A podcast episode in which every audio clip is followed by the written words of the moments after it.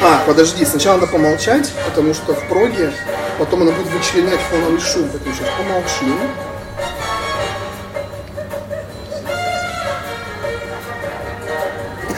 Все, достаточно. Это посидели на дорожку. Да.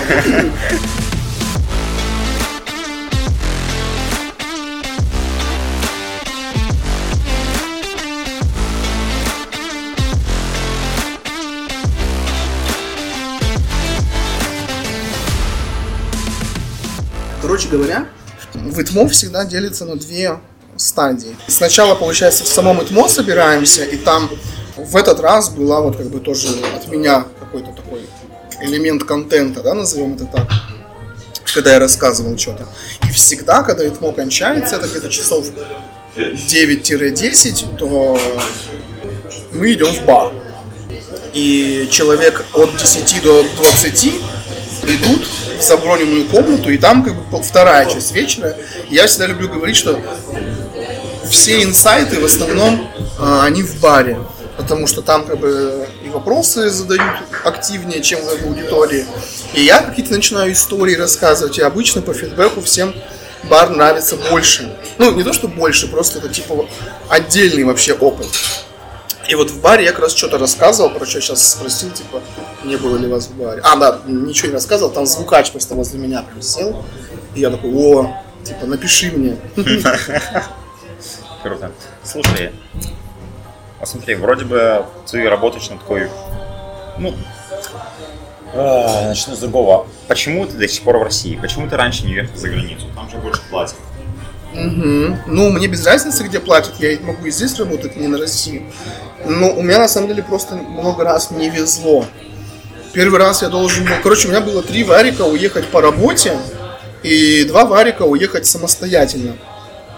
Самый первый по работе, он был, когда вот я только-только пришел на нормальную работу после вот той, э, где я медлом уже, да, стал, давайте называть первой девопсовой. Э, Я там проработал полтора года и потом пошел как бы уже типа на сеньора. Э, И когда я туда пошел, я захотел стать лидом. Об этом вот как раз я рассказывал в той в ДК Кирова, э, что у меня был типа по ОКР цель лида взять до конца года. И, соответственно, я туда вышел на работу в начале августа, в середине августа. И мне сразу в первый же день сказали, компания кипрская. Они говорят, хочешь, типа, можно уже прям завтра уезжать и будешь на Кипре работать и жить. А я это так и хотел. И я, прежде чем согласиться, сначала сказал, что я хочу сделать, что я хочу, типа, по карьерной лестнице подняться. И мне сказали, что как бы все шефы, они сидят в России, они типа вот в этом офисе, где я. И я такой, блин, типа тогда я останусь. И вот я остался, я начал с ними как бы постоянно там пересекаться, что-то там где-то общаться, с кем-то там ходить в бар время от времени. И в итоге репутацию набил. И все, и меня довольно быстро повысили. А если бы я уехал, я бы там долго еще прокачивался. А это разве не так работает, что если, например, ты работаешь на зарубежную компанию в России, тебе платят как в России. А если работаешь, например, в Америке, ну, допустим, на американскую компанию, тебе платят как в Америке. Тебе платят столько, сколько ты попросишь, и там, и там. Такого нету, что ты такой, тебе говорят, ты в России, вот тебе, значит, меньше денег. То есть Разве это ты... не так работает? Ну, то есть, Нет. грубо говоря, средняя зарплата в, например, Западной Европе и Восточной, но она немного разная. Да. И в России она тоже поменьше, чем э, Все так. в той же... Но Да, одна и та раза же компания, компания не будет тебе платить разную зарплату в двух частях страны, планеты. Ты им говоришь, я к вам устраиваюсь вот на такой-то вот э, оклад. И все, и неважно, где ты будешь жить, просто тебе будут платить в разной валюте. Но платить будут одинаково. Ну вот, знаете, просто, например, у Google есть такая, можно сказать, летняя стажировка, как Google Summer Hot. И там тем, кто живет в США, платят 6 тысяч долларов. Тем, кто живет в России, 3. Логично. Но в России дешевле работать. Ну вот я об этом и говорю, что Короче, здесь все зависит есть. только от компании. Если ты устраиваешься в иностранную компанию, то а, им, смотри, во-первых, им выгоднее взять дешевого русского, потому что они объективно дешевле. И им будет чаще всего без разницы, где ты. То есть они тебя даже могут релацировать к себе, но платить могут как по российскому ценнику. Вот так друг уехал в Испанию, но ему платят как будто как вот э, как будто он в России. То есть он остался работать и в ВТБ тоже, но в ВТБ у него зарплата больше, чем в компании, которая испанская. Причем на нормально так. Потому что наняли его вот как бы как россиянин. И ему, в принципе, было бы без разницы, что он в России работал на удаленке на них, что он туда к ним ехал. Разница только в стране. Вот, поэтому это все на этапе оффера проговаривается. Сколько выбьешь денег, столько и будет. Но компаниям, у которых не представлено, например, в России вообще возможности работать, да, то есть тебя сразу нанимают к ним, там, конечно, не будет такого. Там сразу заплатят нормальные деньги и все. То есть нету прям какого-то такого, знаешь, золотого, как правила, да, для всей планеты. То есть каждая компания будет решать сама, сколько они готовы платить кому и где он должен жить. Вот, допустим, у меня тоже есть товарищ, он работал в Динс, ну и работает, но он работал здесь. И тут у него была одна сумма денег. А сейчас его перевезли вообще в долину, и там, конечно, у него совсем другие деньги. Ну там банально может не хватить, чтобы выжить той ну, зарплаты. Да, да. Но его там, и, и они типа и перевели, и лицо там другое, естественно, и оплата по-другому делается.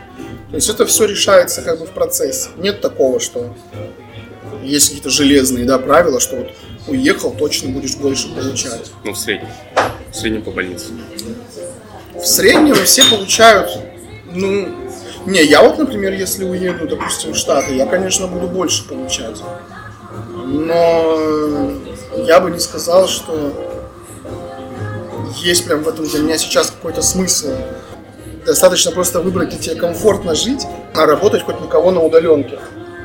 И вот просто так сложилось вот в эти года, что у меня не получилось уехать по каким-то разным причинам.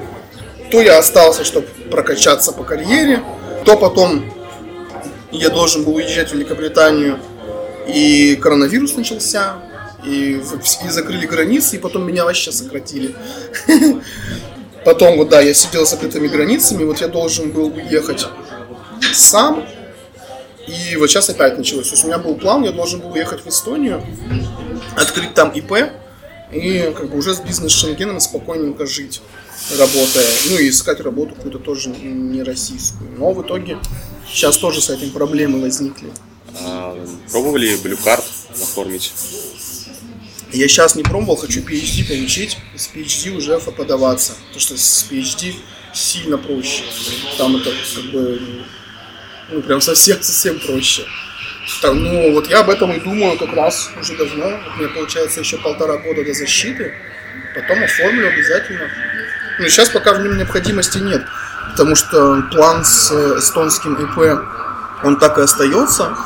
Э, я вот находясь в Турции, получается, подамся на электронную резиденцию по-прежнему в Эстонию и открою также юрлицо и все.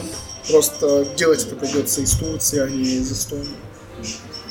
Э, продолжая тему работы, можно ли в России запрашивать, ну, например, если не по трудовому кодексу, если оформляться как ИП, например, договор заключать в долларах или другой валюте? Ты или не так не можешь принято? заключать э, расчет, ты в долларах получить не сможешь.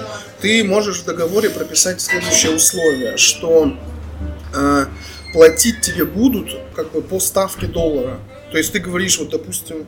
Курс ЦБ на момент оплаты. Да, то есть вот они тебе должны, скажем, платить там, например, эквивалент там 10 тысяч долларов, но платить тебе будут в рублях. В день расчета будут переводить э, в рубли и платить. Конечно, это выгодная тема, но в долларах платить тебе не смогут в России официально. Не, на этом плане просто, когда сравниваешь, например, наш отечественный фриланс и зарубежный, там ну, ценники абсолютно, Ну да. там на порядок они могут различаться. Конечно. Тут согласен. Но у меня нету такого вот, ну это только мой как бы опыт, то что нету прям такого, знаешь, что надо переезжать именно вот из-за вопроса денег. То есть я подгадывал наиболее удобный момент, чтобы переехать. Ну, просто вот мне каждый раз не везет. Вот я должен был уехать, капец, еще осенью. Но я пошел делать зубы, и это затянулось. Я такой наивный, думал, что зубы можно сделать там за пару посещений. У меня один зуб заболел, я такой схожу к врачу. И говорю ему, ну я вот уезжаю в сентябре, ну тут надо быстренько сделать. Он такой говорит, пойдемте-ка снимок, сделаем все челюсти. Сделал такой, говорит, вам надо вообще все делать зубы. Я только освободился, получается, в феврале. А в феврале я уже уехать не смог по, по понятным причинам. Ну, как бы все равно разницы-то нет. Понятно, что ну, надо, конечно, но мне и тут норм в целом. Просто ну, нету смысла вот так вот прям это ставить как прям такую, знаешь, цель жесткую, что обязательно нужно только ради этого все положить. Нужно как бы на всю картину смотреть, ну, по моему мнению. И в общей картине, типа, не всегда это удобно. Вот опять же, да, я мог тогда уехать на Кипр, но я бы сейчас, может быть, до сеньора бы дорос. Ну, я тогда, тогда меня не взяли как сеньора, но я кому-то уже рассказывал. Тоже, по-моему, в этом что это просто случайно вышло, что меня взяли туда на работу. То есть, ну, всегда нужно учитывать все переменные, как бы, в игре. Уехать ты всегда сможешь, тем более, если ты... Как только ты становишься сеньором, у тебя вообще это, типа, супер про просто становится уехать. Открываешь резюме, и тебя нанимают. У меня постоянно HR пишут с релокацией. Просто я, я вот хочу уехать без работы. То есть просто сам уехал, без привязки к работе. И потом уже оттуда как бы думаешь. А если ты уезжаешь по оферу, то там у тебя как бы свои тоже обязательства перед компанией. Не дай бог, там ты уволишься, тебе надо оферы, надо уезжать, получать на другую, ну, короче, хана. Вот, возвращаясь э, к теме, можно сказать, начала работы и к тому, что можно сразу прыгнуть на медла. А, как думаешь вообще, что будет профитнее? Поработать стажером, условно говоря, пару месяцев, получить опыт работы, а потом уже прыгнуть на медла? Или как-то попытаться сразу? Зависит от э, условий, в которых ты находишься. Если, вот, допустим, в моем случае так нельзя было сделать, потому что ну, я, я бы проигрывал всем остальным стажерам по конкурентным как бы, моментам. Что они все были бы умнее, все были бы моложе, все бы хотели меньше денег, и я бы просто как бы ни один конкурс никогда не прошел. Но если ты, например, студент, то студентов вообще в легкую берут на работу, на стажировки в крупные компании. Сразу же им открывают ДМС, сразу же им там все четко платят, и потом по результатам стажировки берут на работу джунами, и ты можешь вообще карьеру просто начать строить сразу же. Даже вот у меня сейчас э, ВТБ выделил квоту на 5 человек, и я могу своих студентов сразу взять на работу без собеса. Ну, они, правда, все уже с работы, никому не захотелось в ВТБ идти. Но, тем не менее, вот как бы такой есть способ. И я бы, наверное, если бы у меня такая возможность была, я бы, безусловно, так бы и сделал. Потому что это такой, во-первых, более гигиеничный способ, да, то есть ты никого не обманываешь, и развиваешься как бы согласно классической схеме. И причем у тебя сразу есть ментор, который тебя будет направлять, начиная со стажировки. А если ты как бы вот обманываешь и прыгаешь на медла, то, во-первых, с тебя спрос будет медловый, никто не будет тебя там что-то учить, сидеть там с тобой нянчиться, тебе будут давать задачу и ждать от тебя решения. И все будет только от тебя, зависит, как ты справишься. Это немного стрессовые условия. То есть тут, во-первых, и так, дай бог, пройти на такой собес, а во-вторых, как бы еще там потом удержаться. Но вот в моем конкретном случае не было другого варианта. Там, типа, я и так на собес приходил, мне говорят, а почему вот вы в своем возрасте до сих пор не знаете Linux? И я такой, блин, что ответить? Так что мне приходилось выкручиваться, как бы, исходя из своих вводных. Я думаю, что если есть возможность нормальная, то надо ею пользоваться. Вот как раз студентам сейчас вообще изичком карьеру начинать. Если брать, например, не на медла, не стажировки, а именно а запрыгивать сразу на джуна, то это в сравнении с стажировкой насколько более, по вашему мнению, трудный вариант? Ну, на джуна попасть напрямую сложнее без стажировки, потому что есть джуны, у которых есть уже и коммерческий опыт, есть джуны, которые уже и постажировались, и когда ты будешь приходить на джуна, то тебе надо короче, во всех вот этих началах карьеры тебе самая главная задача выиграть огромный конкурс. Начиная с медла, конкурс уже небольшой. Но вот все, что до медла, там капец, конкуренция невменяемая.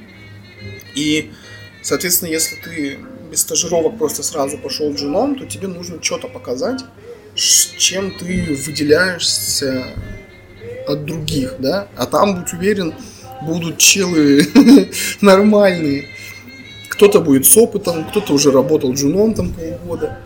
То есть нужно и софт-скиллы какие-то проявить на собесах нормальные, и показать какие-то свои там проекты, чем ты занимался.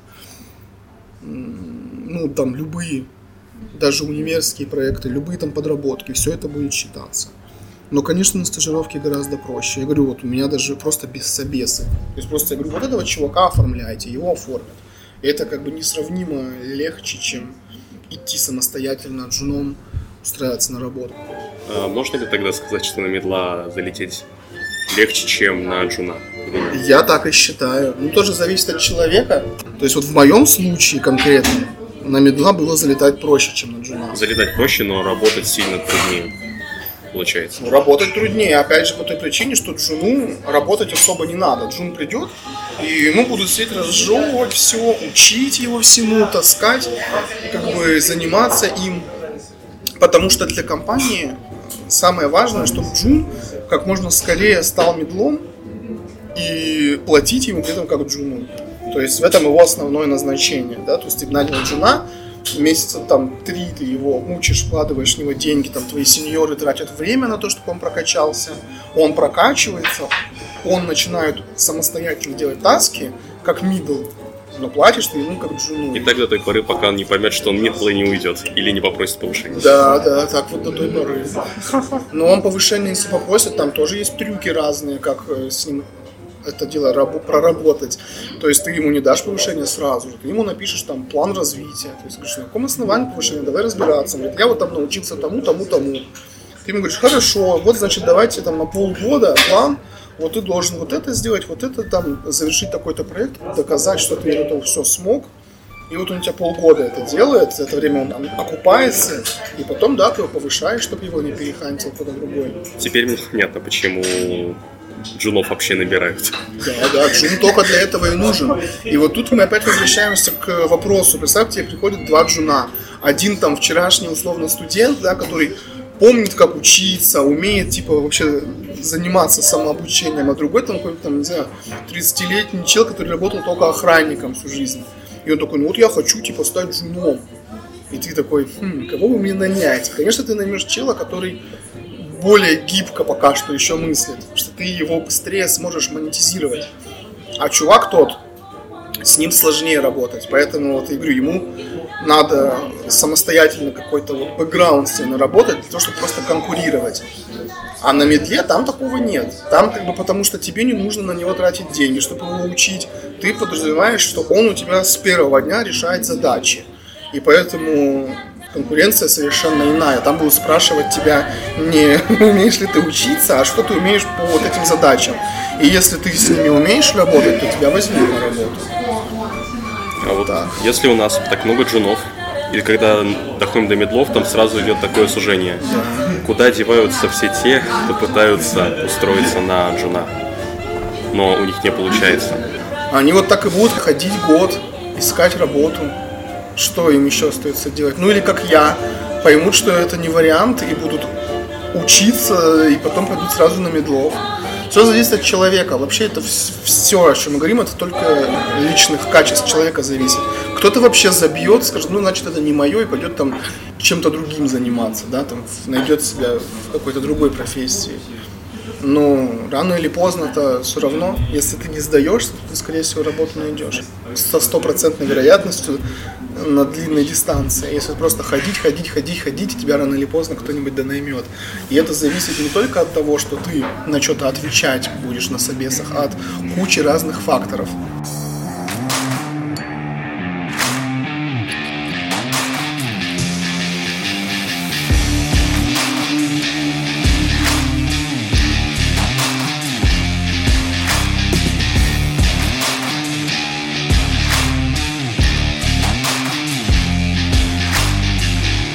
Короче, вот даже на моей короткой практике за, получается, 4 года работы было очень много таких историй. Вот самое первое, тут спойлер небольшой, точнее не спойлер, а такая тоже подсказка. Я всегда сторонник того, что надо постоянно как-то участвовать в собеседованиях чьих-то.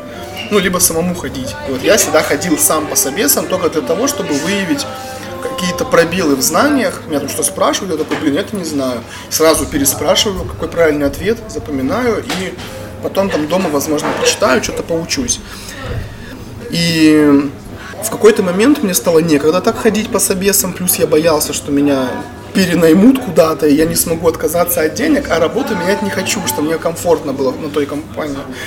И я придумал такой способ, у нас был лид, он постоянно кого-то собесил к нам в девопсы.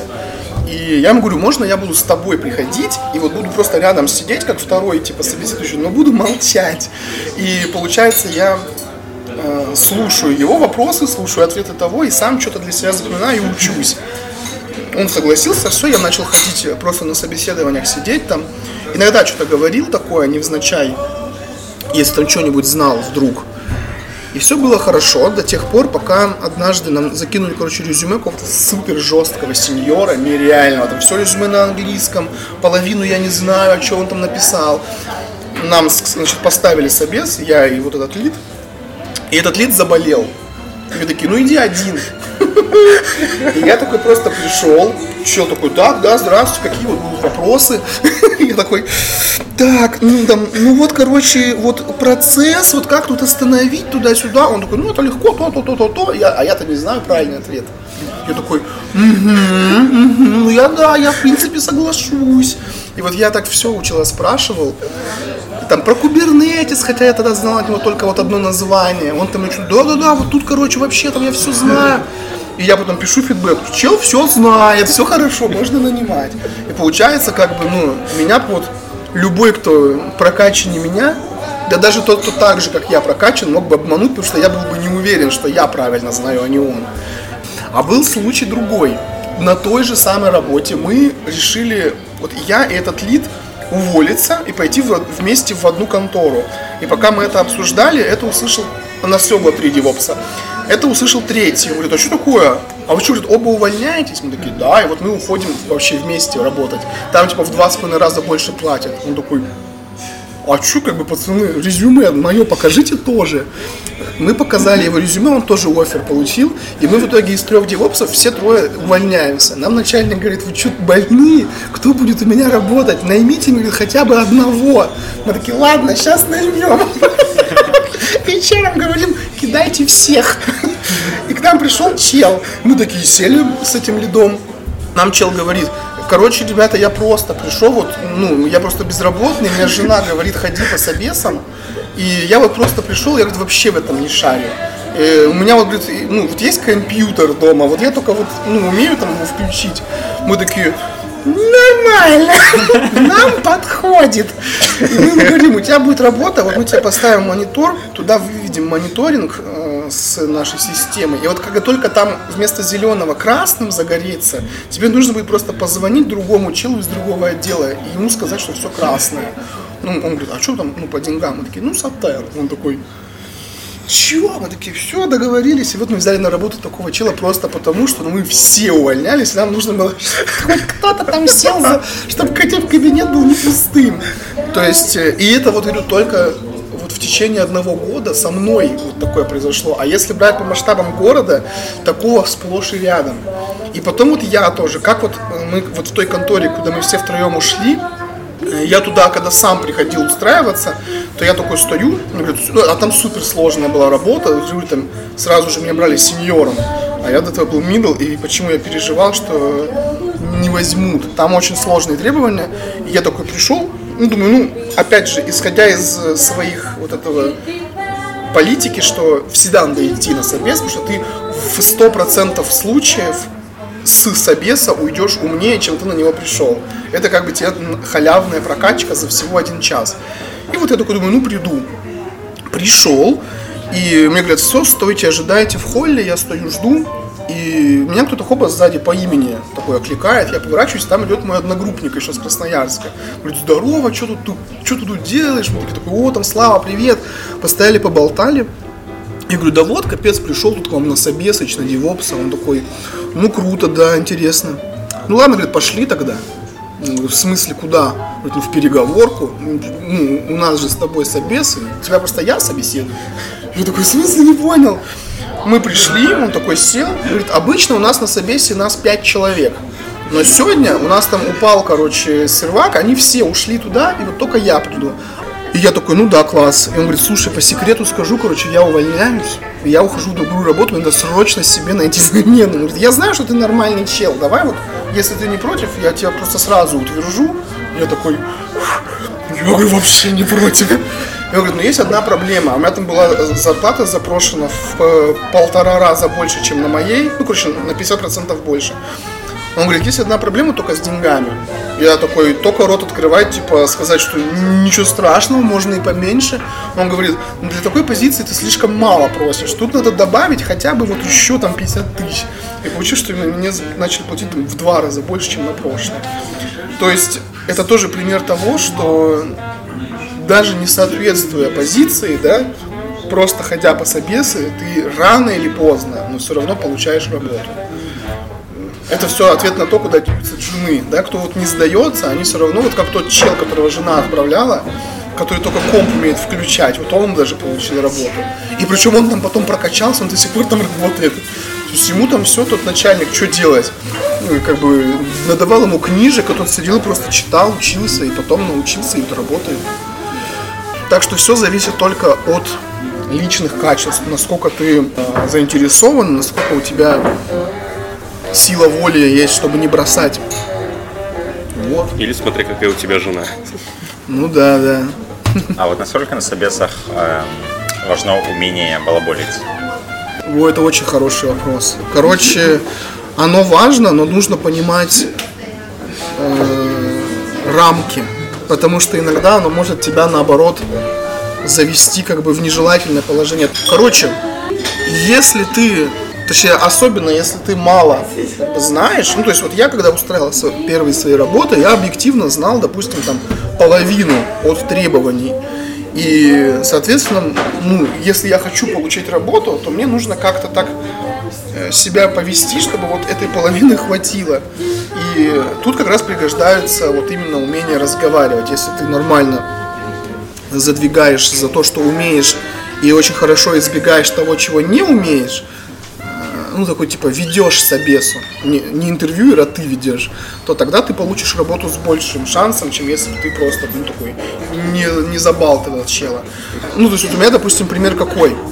Тоже, как я получила, по-моему, первую вот такую нормальную работу. Да, я, короче, ничего, ну, знал половину, потому что то, что вот я дома сидел, учил, как до получения работы, половину выучил, половину ну, не было времени, мне надо было срочняк уйти, устраиваться куда-то.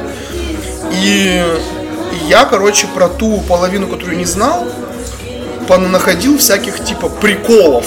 То есть какие-то шутки вот на эти темы. И я тогда это, этого не понимал, но сейчас я уже как нанимающая сторона знаю, что у нас ограниченное время. То есть в идеале собес должен пройти час. Самое большое это полтора часа, но тебя за полтора часа уже наругают. То есть HR придет скажет, ты что, типа, полтора часа сидишь, не работаешь. Вот у тебя обычно есть час, за который нужно спросить все, что тебе надо. А чаще всего надо спросить больше, чем может уместиться в час. И хороший интервьюер, он должен уметь понимать, что есть смысл спрашивать, а что нет смысла спрашивать. Я вот, допустим, про Linux вообще вопросов не задаю, задаю один. Он такой как бы с подвохом, и если человек этот подвох понимает, то он, значит, сто процентов шарит, его можно вообще не спрашивать больше. Если он отвечает, как бы пытается ответить правильно, но не почувствовал подвох, то я буду еще его спрашивать. А если он ответил неправильно, то я сразу делаю вывод, что он вообще не шарит.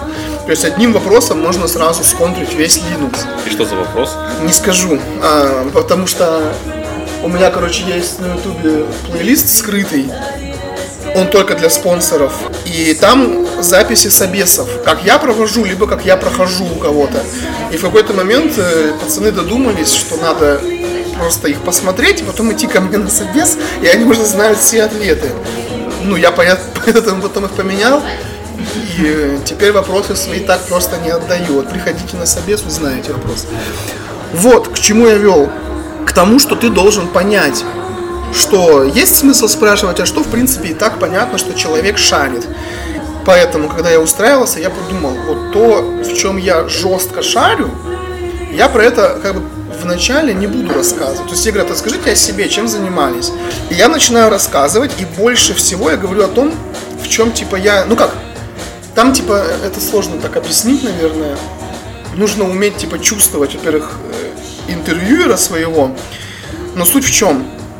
Э, в процессе, вот когда я говорю, чем занимался там на прошлой работе, то я как бы рассказывал про технологии, которые применялись, и про те, в которых я не шарил, я как-нибудь старался завернуть вот эту шутку или прикол. Типа, говорю, ну вот у нас есть то-то, но там, короче, вообще об этом даже, знаете, там, вот даже вот это, и там врачую шутку, там, допустим, я не знаю, раньше ходила такой прикол, типа, что чуваки не знают, там, чем докер отличается от обычной виртуализации, да, что это вообще там две разные истории. И в докер пихают все, как вот в виртуалку. И вот я говорю, вот у нас там есть, короче, Kubernetes, но типа там что о нем говорить, у нас вот даже не понимают вот эту разницу между докерами и виртуалками, все пихают, и человек такой, да, капец, знакомо, понятно, короче, все там с вами. А я даже не знаю, что эти слова значат, которые я говорю. Но чел себе уже делает так, все, виртуализацию у него можно не спрашивать. А это как раз и было то, в чем я не шарил. А то, в чем я шарил, я говорил, ну еще вот это есть. И к следующему. И чувак такой, так, что-то вот он про это не захотел раскрыть. И у него как бы понятно, что этот вопрос закрыт, а вот этот под вопросом. Типа, вроде знаю, но ничего не говорю. Он говорит, надо спросить. Он спрашивает, и я тут ему по полной отвечаю все, что знаю. И в итоге как бы он спрашивает то, что я сам вот ему захотел, чтобы он у меня спросил. И как раз собес к концу подходит, и получается, что он спросил только то, что я знаю, а то, что я не знаю, мы пообщались, пошутили, поприкалывались, и у него как бы впечатление, что чел вообще нормальный. И он потом пишет, да, все, ну, типа, мы вас готовы взять. Хотя я знаю там только половину от стека. И все, остальную половину уже на работе учишь. Не помню, какой был изначально вопрос. Э, важно ли умение балаболить вот. на собеседовании? Да, вот. Это вот ответ, почему важно.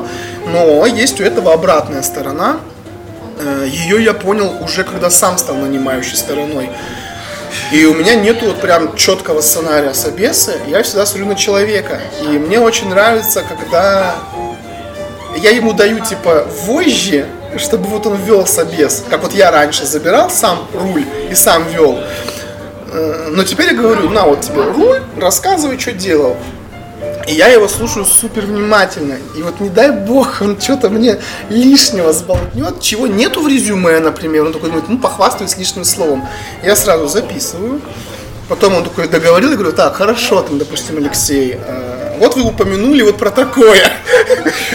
И, ну, а я там как бы, если он такой, да-да-да, с этим работал, работал, то есть как я делал, я понимаю, что это вот он сделал, ну, что он в этом шарит, я сразу закрываю, говорю, ладно, с этим понятно, либо могу глубже копнуть. Это если вот я не могу однозначно определить, шарит он или нет, он вроде бы отвечает норм, то я такой, хорошо, а давайте разберем там типа какой-то редкий случай, вот э, как, как вот вы бы сделали, если надо вот так и так. И, и тогда уже как бы всплывет, действительно ли он шарит или там учился, да? Это типа вопрос на разницу теории и практики. То есть, если человек отвечает по теории, но не работал вживую с этим, а претендует, например, там, на медла или сеньора, да, то я могу вытащить э, как сказать, глубину его вот работы с вопросом. И обычно я, мне вот очень нравится, когда я с, могу о чем-то вообще забыть спросить. Допустим, вот у меня, мне там самое важное спросить, там три инструмента, которые есть в работе, да. Это докер с кубернетисом, какой-нибудь CI, и какой-нибудь там инструмент развертывания, неважно какой. Вот три вопроса мне самое главное выяснить. Но если чел что-то дополнительное накидывает, я такой сразу, ну а хорошо, давайте поговорим еще и про это. И вот мы расширяем.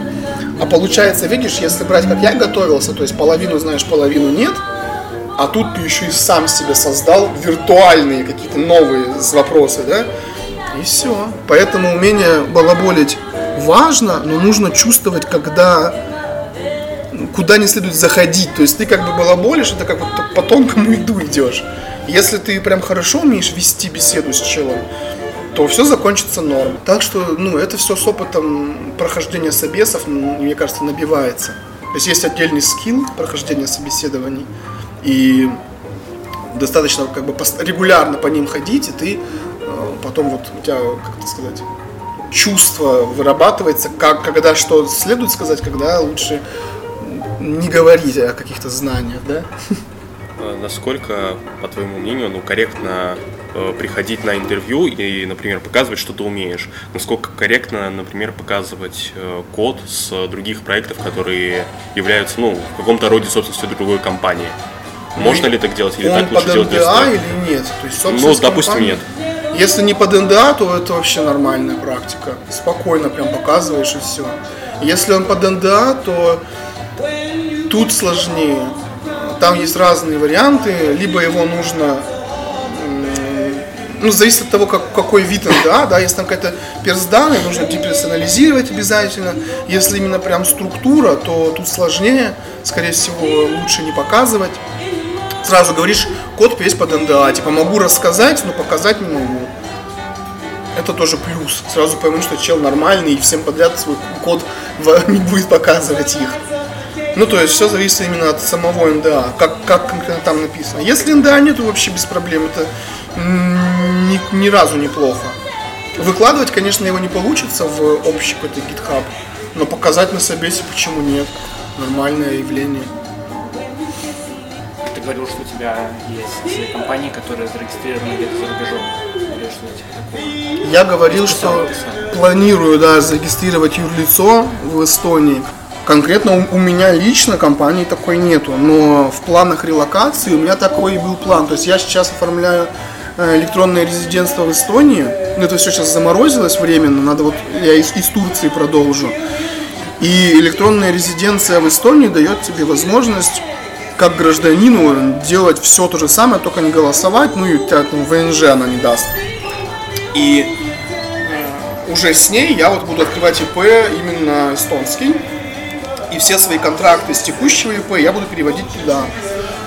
Это дает тебе бизнес Шенген, ну и доход не в российский банк, да, что сейчас, например, для меня там тоже критичный момент, потому что вот. Ну а так вообще открыть юрлицо несложно. Вот я должен был изначально сейчас поехать не в Турцию, а в Грузию, в Батуми. И там ты можешь открыть ИП просто по русскому заграну. Вот прям сразу приезжаешь, говоришь, хочу открыть ИП.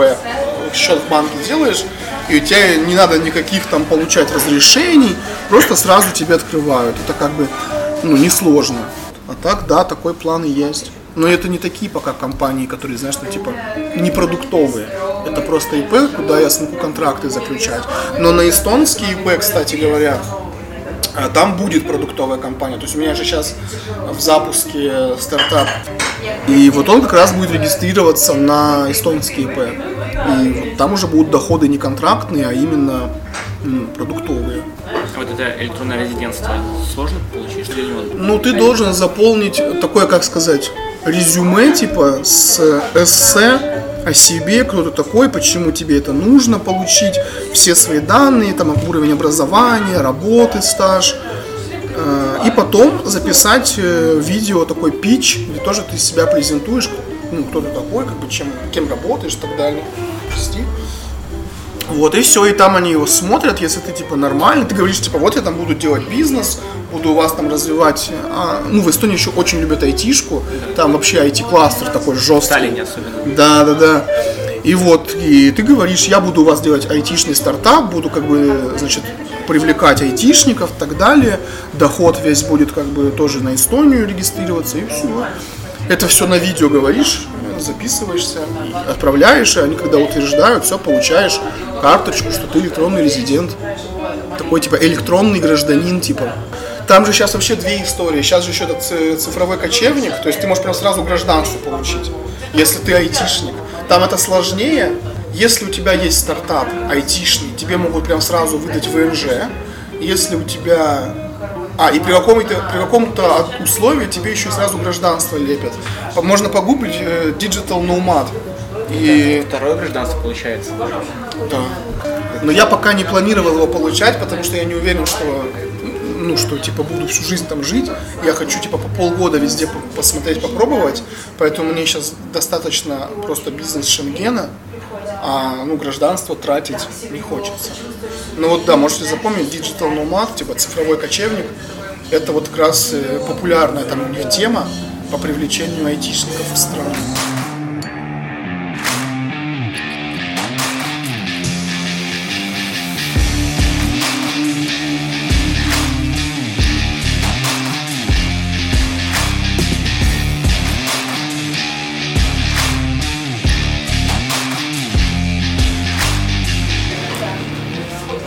Хотел задать вопрос по поводу обучения. Ну, ты, по сути, вот достаточно быстро получил все основные навыки, ну, до, своего первой, до своей первой работы.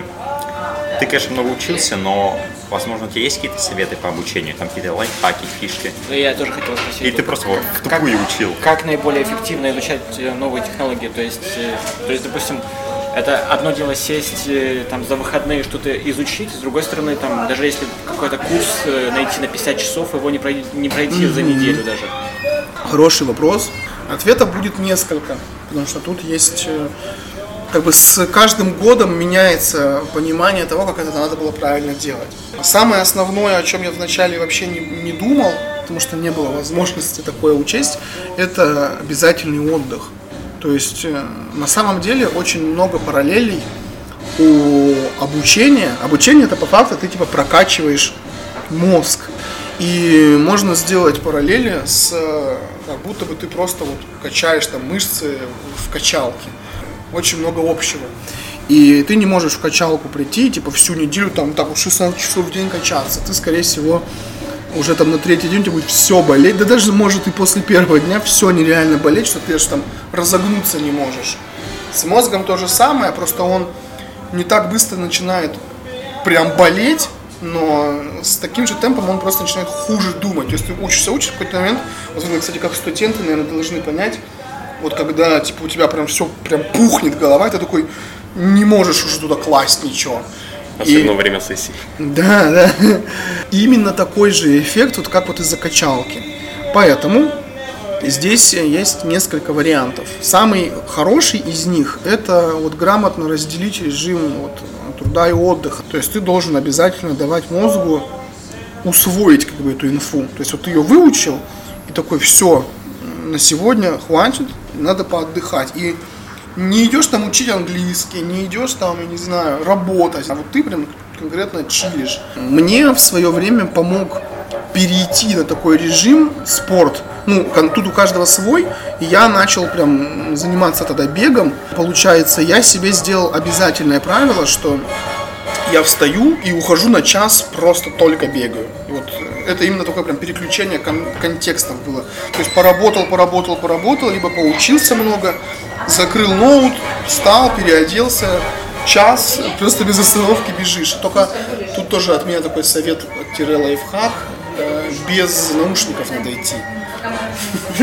Потому что, да, я, я уже представил, как все такие, зашибись, сейчас под музу побегу. Это тоже хорошо, лучше, чем не бежать. Э, Ну и, кстати, да, не всем бег, то есть каждый свое что найдет. Может, там кому-то вел больше, кому-то там походы. Э, Просто мне бег зашел. И почему без э, наушников? Потому что весь прикол в том, что ты типа должен полностью сменить, как сказать, Ощущение. ощущения, да, полностью должны измениться. И если ты бежишь без наушников, особенно в тихом каком-то... Ну вот я, допустим, бегал в Полюстровском, да, в Полюстровском Да, парке. здесь недалеко. Да. И там прям вот ты когда там бежишь, там абсолютно такой прям реальный лес, нет машин, нет людей.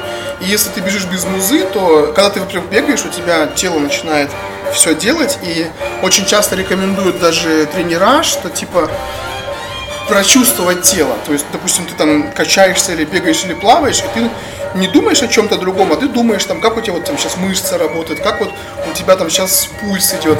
И когда ты бежишь без музыки, то ты погружаешься вот в момент, и у тебя вырабатывается навык именно вот чувствовать в конкретном моменте самого себя. И вот это абсолютно совсем другое, когда ты учишься и либо работаешь. Я сначала не, не верил, бегал в наушниках, все мне казалось супер, но потом, когда я начал бегать без них, то это прям небо и земля. Ты типа в такой транс входишь, и ты просто чувствуешь вообще, что ты живой, типа организм, как у тебя там лимфа двигается, как у тебя там кровь пульсирует, полностью контролируешь там свой пульс. Все это у тебя постоянно в голове, вот именно ты как как единый вот такой организм начинаешь себя осознавать. И у тебя просто за это время, из-за того, что мозг абсолютно вот как будто, как не знаю, просто ноль общего с тем, что ты до этого делал, он жестко отдыхает за это время. А когда мозг отдыхает, он что делает? Он выстраивает новые синаптические связи, основанные на том, что ты учил. И твои знания, они как бы закрепляются. И ты потом садишься учить заново, и у тебя уже по-другому мозг мыслит, потому что он уже знает, как более короткие пути, да, для синапсов. А, ну да, здоровый сон обязательно. Это тоже то, что я игнорировал в начале. Без здорового сна будет тяжело. Вот. Это что касается учебы, да? То есть запоминаем обязательное условие сон. Очень сильно помогает э, переключение тотальное контекста. Лучше всего это проявляется в спорте. Потому что вот некоторые думают, ну я вот типа учился, и я просто переключу контекст тем, что буду отдыхать. И вот он учился за компом, а отдых у него тоже какая-то там игра за компом. И это, короче, вообще Стратежка. Один и тот же контекст. это одно и то же прям на 100%, потому что мозг вообще разницы не поймет. И он не отдохнет, и ты выучишься мало. И нужно прям абсолютно не связанное. Вот не комп, и желательно вот, ну там кто-то скажет, ну не комп, ну там пойду, значит, читать книжку или там учить английский. Нет. То есть, значит, вот типа Общение с людьми может быть как вариант? Или Да, ну смотря тоже про что. Ну я вот, например, в какой-то момент начал просто преподавать. То есть я поработал, поработал, устал, хоба, пошел, все, начал там читать лекции. Для меня, так как я на лекции нового ничего не узнаю, а только вот болтаю, это для меня был как бы новый вид активности, да, хоть, казалось бы, я и про то же говорил. Но лучше всего вот это, ну, спорт. Ну, это, наверное, не знаю. Не буду говорить, что это прям стопроцентно для всех подходит, но вот для меня так. И тоже спорт у всех разный, мне вот бег зашел и э, понимать вот эти вот как бы рамки. Поучил, сейчас вот надо мозгу дать отдохнуть. Ну, это, это все то же самое. Еще такой вопрос вот по поводу смены обстановки. Допустим, работаешь э, на удаленке, весь день дома сидишь на одном месте. И то есть, ну, как, как лучше лечься? Тут тоже от человека зависит. Мне вот, например, комфортно работать все время дома. Кто-то ходит в коворкинге, я пробовал, мне что-то меньше понравилось, потому что у меня дома слишком аппаратура подогнана под работу. Э, Я просто, обез- ну, короче, да, об этом, кстати, забыл сказать. В какой-то момент я просто поделил время дня, когда я работаю и когда я точно не работаю. И вот когда я точно не работаю, я просто из дома ухожу и иду там как-то типа жить. Кофе попить, поужинать куда-то, просто если лето, погулять. Вот тут. Я вот куда-нибудь иду там в парк. Ну, то есть отдых, короче, чтобы ты... Ну, это опять же к тем же вопросам, когда ты даешь мозгу отдохнуть. И ты просто запоминаешь, что вот, ну, там, рабочий угол, условно, это значит только работа и учеба. А вот я закончил, я сейчас буду отдыхать, поэтому я отсюда вообще ухожу и иду заниматься чем-то другим, желательно не дома. Ну, можно и дома, с- зависит от того, как ты там все зонировал. То есть не зря же говорят там в кровати только спать, типа не работать, не читать, ничего не делать, чтобы ты, мозг типа понимал, что если ты лег, значит все, пора ему там мелатонин подрубать и усыплять тебя. По твоему опыту долго себя приучу- при- приучать к зональности? Ну, то есть, если нет такого вообще, если дома хаос, то есть ты там и там работаешь, вот, Ну, переходный период? Не Месяц, очень неделя, долго. Два, три? Ну нет, точно не неделя. Я, я долго не мог отвыкнуть от кроватного отдыха. У меня типа был, была кровать на прошлой квартире, и сразу прям напротив нее был здоровенный телек, приставка, надо мной лампа, и тут книжная полка. То есть я когда ложился, я сразу пленник. Мне или почитать, или поиграть, или посмотреть что-то. И в итоге кровать вообще никак не ассоциировалась со сном. Но в новой квартире я сразу это учел. Я телек сразу в другую комнату от кровати подставил. Для него отдельно все, диванчик, чтобы только смотреть телек. Там комп рабочий специально так вот повернуть, что там нельзя так сесть, что-то там за ним делать. Только он у меня еще это стоячий. То есть, если прям хочется совсем себя заставить, то я просто убираю кресло, поднял, все, типа стоишь, ты там не будешь уже стоя не играть, ничего там, там в интернете лазить. Если ты стоишь, то тебе уже ты типа уже как бы непродуктивно, если ты это тратишь не для работы. Такая тоже обманка мозга. Вот, и я просто, да, сразу распланировал свою квартиру так, чтобы нигде не было ловушек чем-то заняться. Все равно, конечно, сделал лампы, блин, эти книжные для кровати, но в итоге ни разу так и не читал. Просто сделал, они сейчас используются, чтобы там перед сном не включать большой свет. Э, Включил, там походил, вот, то есть по-любому придется что-то в квартире поменять. Да, я даже в той квартире потом менял, но это там помогло мало.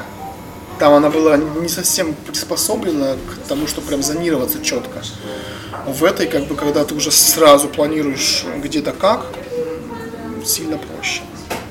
Сколько таких зон э, должно быть?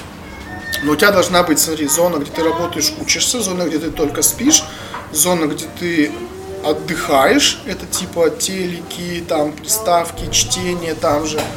Некоторые чтения отделяют, у кого места много, они уносят прям кресло. У меня такое в этом места нету. И в идеале еще должно быть место, где ты ешь. То есть по-хорошему не нужно еду совмещать вот там с просмотрами фильмов. Это прям неосознанное будет питание. Кухня. Кухня должна быть отдельной, да. Но у меня такой возможности тоже в этой квартире не вышло. У меня получается диван, стол, телек, и у меня еда пересекается. Это вот как бы не очень хорошо, потому что ты ну как сказать, не помню термин, но это как вот с бегом. Когда ты бегаешь без наушников, ты в моменте типа чувствуешь этот бег. И когда ты ешь, и у тебя только вот ты только сосредоточен на ней, то ты ешь как бы осознанно, и ты быстрее наедаешься. И, а когда ты врубил фильм, ты сидишь там 100 блюд съел, и такой, а что, я, я вообще ел? И, типа, ну это не очень. Но вот в этой квартире у меня никак, не- там не, вообще никак не вместится. Ну вот в следующей я учту, конечно же, обязательно, да, еда должна быть отдельный стол, ну, отдельная как бы, столовая и а тусовочное место отдельное. Почему вот есть журнальные столики, да, это вот для того, чтобы ты не сел так вот есть, Э, чтобы ты за столовым, точнее за обеденным столом поел высоким, а перед, перед телеком у тебя журнальный, там кофе поставил и книжку положил, там на столке поиграл. Вот, получается четыре зоны такие основные. Ну, 5, если считать чтение. А, да. Ну, чт- да, да, да, если чтение есть возможность, тоже люди выносят. Я, я себе, у меня есть балкон, и я там хотел сделать как раз такую зону. То есть я э, планировал заказать туда полностью утепление, то есть чтобы там было и зимой как бы как в квартире тепло. И я там хотел сделать, получается, как вот здесь там есть столик, который так вот от стены поднимается маленький и сидушки, то есть хотел сделать там зелень, и то есть ты садишься, у тебя свет, и у тебя балкон это чисто вот место такое, знаешь, медитации. То есть там ты почитал, там ты попил с утра кофе, посмотрел в окно, э, отдохнул, то есть такой как бы уединиться, да. Вот э, очень часто люди вот именно уединенное место делают для чтения. Но я в итоге балкон не закончил. Ну сейчас вот, наверное, закажу, пусть сделают. И тогда, да, все, кроме обеденного, будет э, зафиксировано. Ну, обедать тоже можно там будет на балконе. Обедать можно в ресторане всегда. Ну да, но я ужинаю в рестиках. Обедать в рестик, э, это надо прям выходить из дома в, э, в рабочий день, ну, в смысле, в середине работы. Так я очень редко делаю. Обычно ну, комфортнее сразу доработал, добился задачи, и потом уже из дома ушел. А Сколько у тебя фаз питания? Три? Стандартные или, или два, две фазы? Или... Это супер хороший вопрос, я о нем даже забыл сказать. Короче, помимо режима сна четкого, должен быть четкий режим питания. В одно время. Да, в одно и то же время. У меня даже вот э, психолог, она меня заставила повесить себе стикер на монитор, и там у меня написано таймер еды, чтобы я не забывал есть, потому что я очень часто забываю есть. Вот эту проблему я пока еще не решил. Очень сложная проблема. Да, это прям тяжелая штука. А, Да, нужно кушать, по идее, вот у тебя должно быть там от 3 до 5 раз в день в одно и то же время ты должен обязательно всегда поесть. И это очень сильно организму поможет. А если вот там, как я, проснулся, позавтракал, и там потом только вспомнил в 9 вечера, что ты ничего не ел, и пошел поел, то это очень плохо. На самом деле нет. То есть э, двухфазное питание тоже хорошая штука. Иногда, для того, чтобы очищать организм. Ну, э, ну да, ну тут, тут смотря как есть. Я-то ем не так, чтобы очищался организм. У меня там сразу вчера вот я, или когда, позавчера, вчера вроде да, заказал себе 9 мороженых. А, Это, это не важно, что ты ешь, важно, что ты, э, у тебя есть ну, примерно 16 часов для того, чтобы у тебя организм все, что ты съел, вывел. То есть ты можешь, например, позавтракать хорошо, пообедать и, допустим, на после 4 часов вообще ничего не есть до следующего завтрака. И я, я так пробовал, ну, в целях экономии. Норм. И, и- и был- было реально очень круто. Очень, очень крутой эффект. Но Но есть-то хочется. ну, на самом деле не хотелось есть. Ну, просто Да, организм нужно, нужно при- привыкнет. привыкнуть к этому. Просто я потом начал менять локации, соответственно, это все сбилось.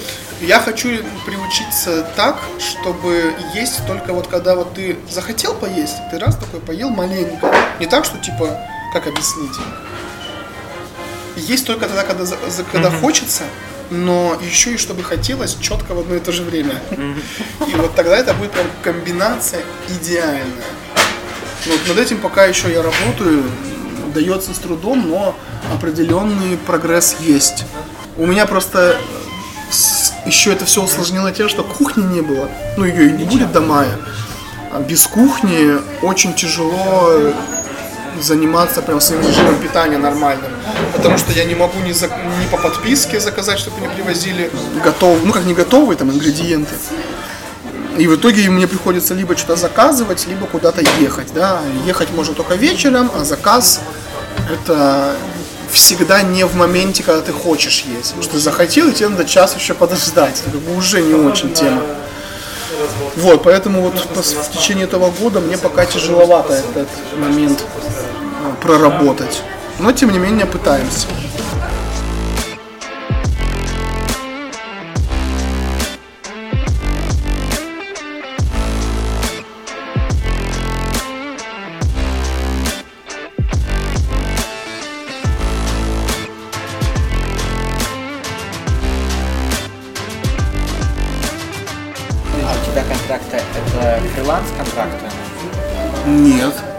Я нахожу работу и ее просто оформляю как ИП.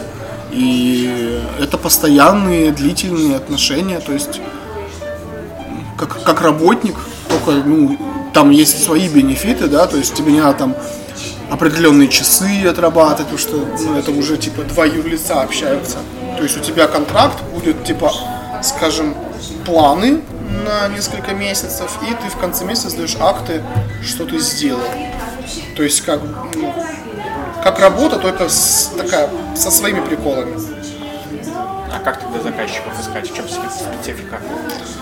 Э, Я начинал искать как просто работу. Некоторые прям сразу пишут, возможно, оформление по ИП или самозанятому. А Некоторые я сам говорю, типа я хочу к вам на- по ИП. Э, Но обычно ты можешь это по типу задач понять. Можно ли так, точнее, ну, разумно ли так делать или нет. То есть, если там задача предполагает, там, я не знаю, дежурства какие-то, мониторинг смотреть, это не очень, наверное, будет история. А если это какая-то измеримая работа, да, вот, допустим, там, в DevOps, например, просто, типа, планы строишь, да, или там в программировании, вот нужно то-то, то-то, то-то разработать за такое-то время. И вы сразу определяете, там, скажем, полгода это займет, и все, оформляешься как ИП, и тебе просто оплачивают актами часть. Все. Но это можно, конечно, предложить на любой работе. Просто не все еще и согласятся. Это что же такая тема, как бы двоякая. Ну, с Европой проще или с Россией проще в таком формате? Да со всеми одинаково. С не Россией проще, потому что это практически вообще единственный вариант.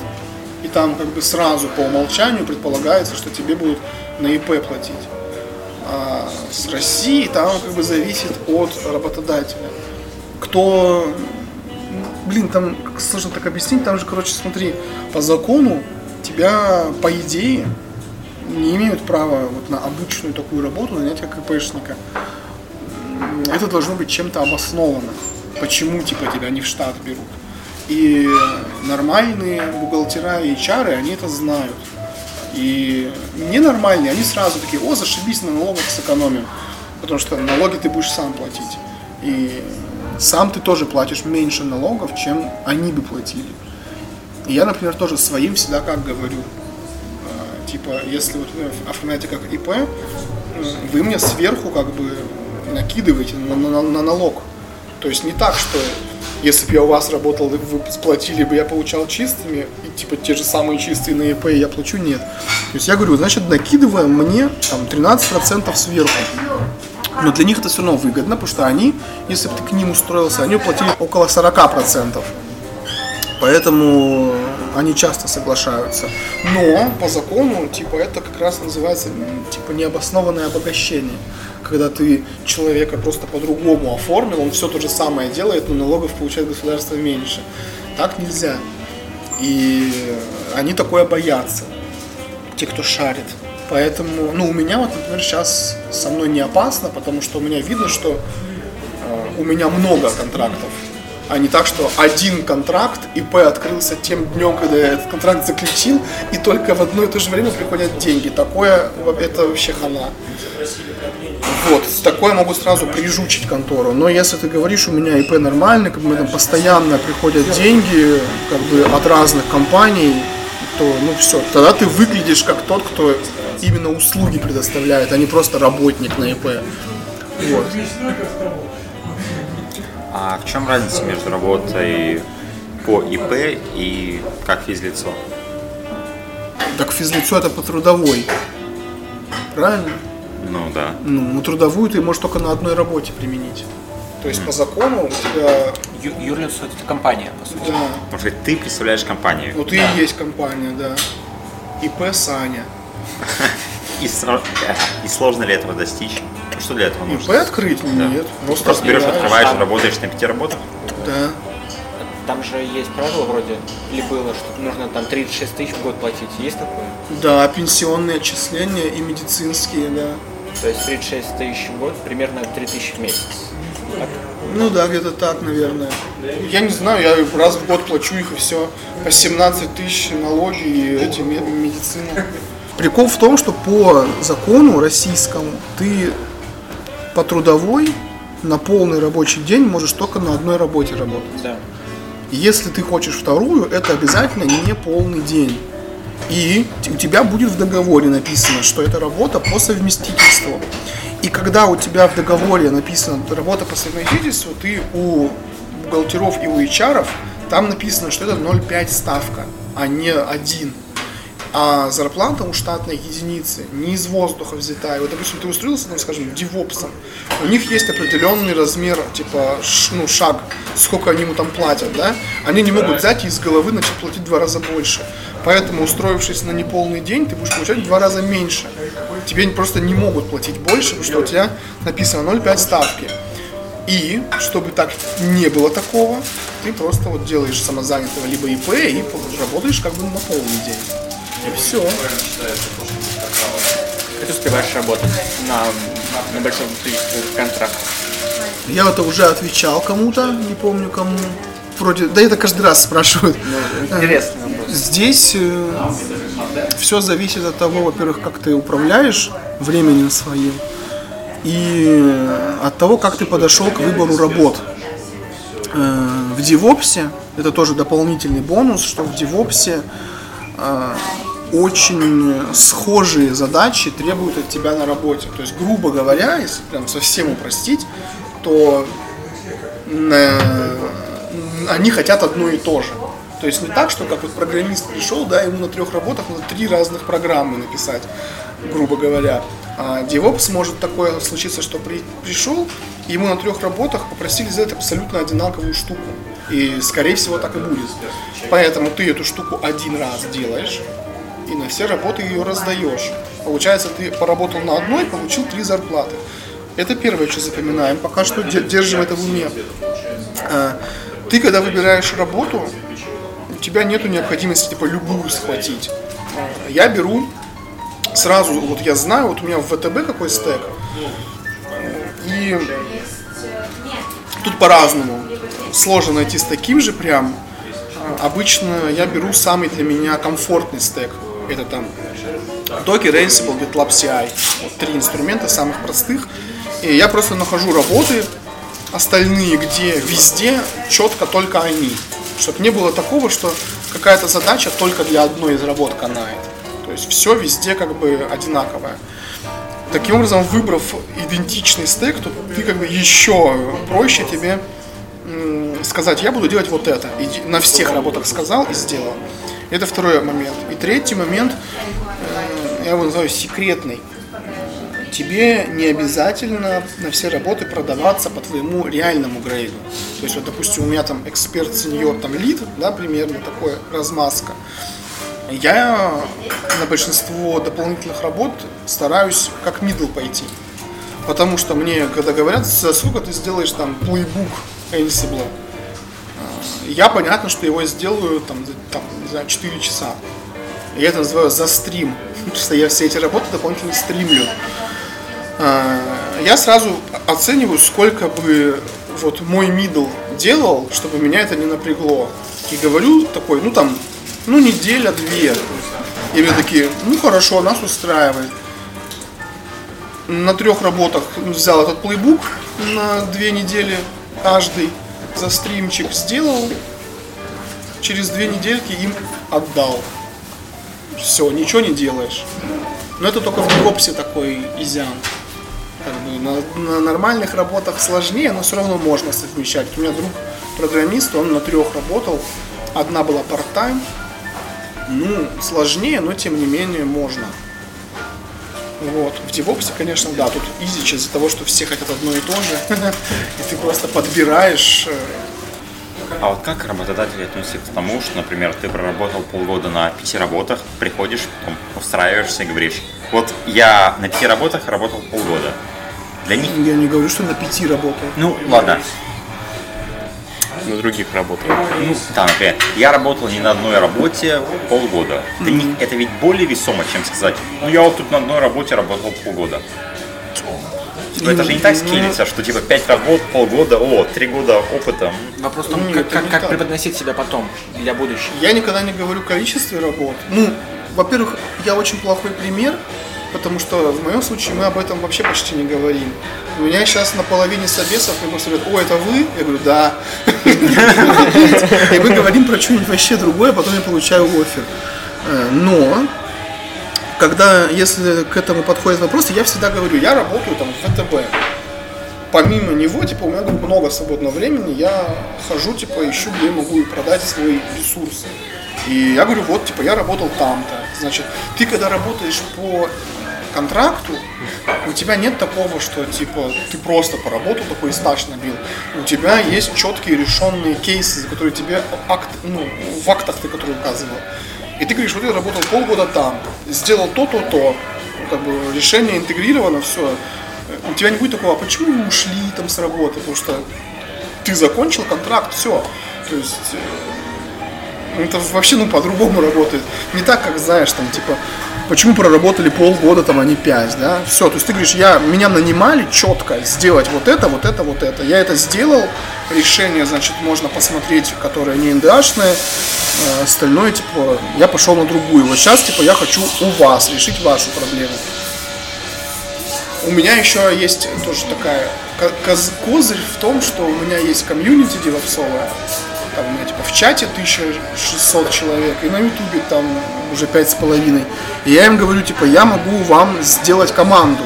То есть вы, если меня наймете, я, во-первых, вам сам все сделаю, а во-вторых, я вам подберу людей из своих, которые потом после меня будут работать.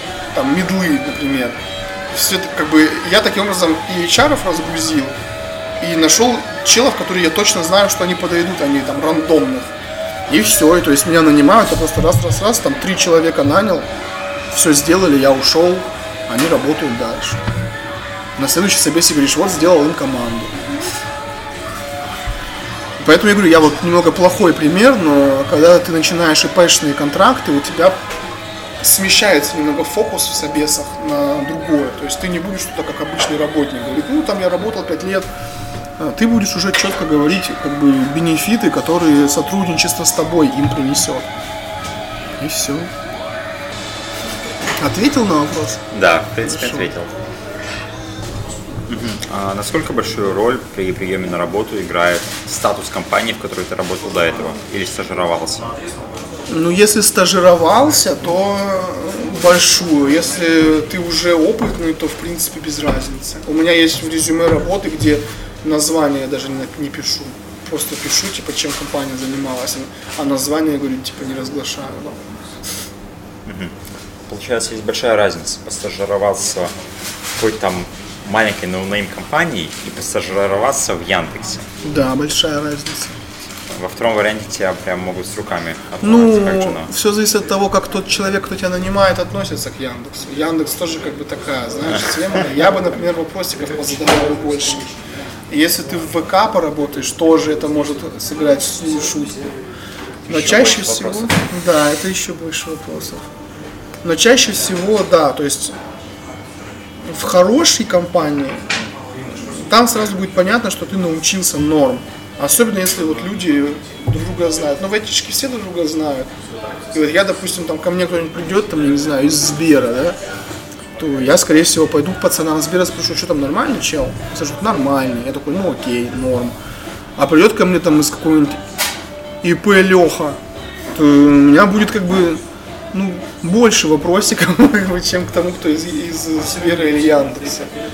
То есть очевидно, что там его хотя бы шпыняли, да, хотя бы он там что-то делал. А в рандомной конторе не, не можешь как бы заранее уже понимать примерный его бэкграунд. Ну и тоже, если он там работал в Сбере месяц, то как бы не очень. Если подольше, да. Ну, с Яндекса обычно часто берут. Ну, просто с Яндекса там просто всех знают оттуда. Вот, э, потому что там все практически работали в начале карьеры. И если ты кого-то видишь, типа Яндекс, ну, ты, там, не знаю, я сразу напишу, наверное, ну, людям семи, наверное, знаешь, чела. И мне скажут, нормально он или нет. Ну, вообще, в общей практике, да, лучше, конечно, в известной компании. Особенно, когда ты за границей, потом начинаешь искать работу, они знают вообще только две компании, это ВК и Яндекс. И для них весь твой остальной опыт, это типа ноунеймы. А если ты скажешь, ну, там в Яндексе 5 лет и в ВК 3, они такие, «М, нормально, это мы все знаем. А так скажешь, да вот там, короче, работал в Нетрике, они такие, «Так что? Теперь еще и Сбер знают. Да. Так, а в связи с чем? В связи с санкциями. Они же блокировали как-то. Знали, что блокируют. А, Там акция их один цент стоит на лондонской, что такое. ну ладно, было такое дело. То есть э, связи все-таки айтишки, они очень сильно решают. Очень сильно, да. Очень сильно. Но если человек норм, то его по связям могут взять вообще в легкую. А, Но если он типа вообще ничего не умеет, то связи могут не порешать. Но вот Ну вот, э, вот этот стереотип про то, что программисты там это интроверты, которые все, время сидят за компьютером, это уже это уже давно неправда. Осталось где-то- Сейчас уже программист классический, это такой, знаешь, качок супермодель идет такой, пацаны, что там, нормально? С выступления с какого-нибудь. Все уже поменялось. Кстати, да, общительный такой. Да. Так что, да, чем больше тебя людей знает с хорошей стороны, тем лучше. Всегда надо увольняться на хороших как бы, отношениях, никогда ни с кем на работе не ругаться, не сжигать мосты, потому что ты, скорее всего, еще не раз всех встретишь. Ну, я считаю, разговор был продуктивным, Продуктивным. да, достойным. Хорошо. Еще Интересно, главное. Так, ну все, да, всем пока, слушателям нашим всем новым. слушателям пока. Увидимся скоро.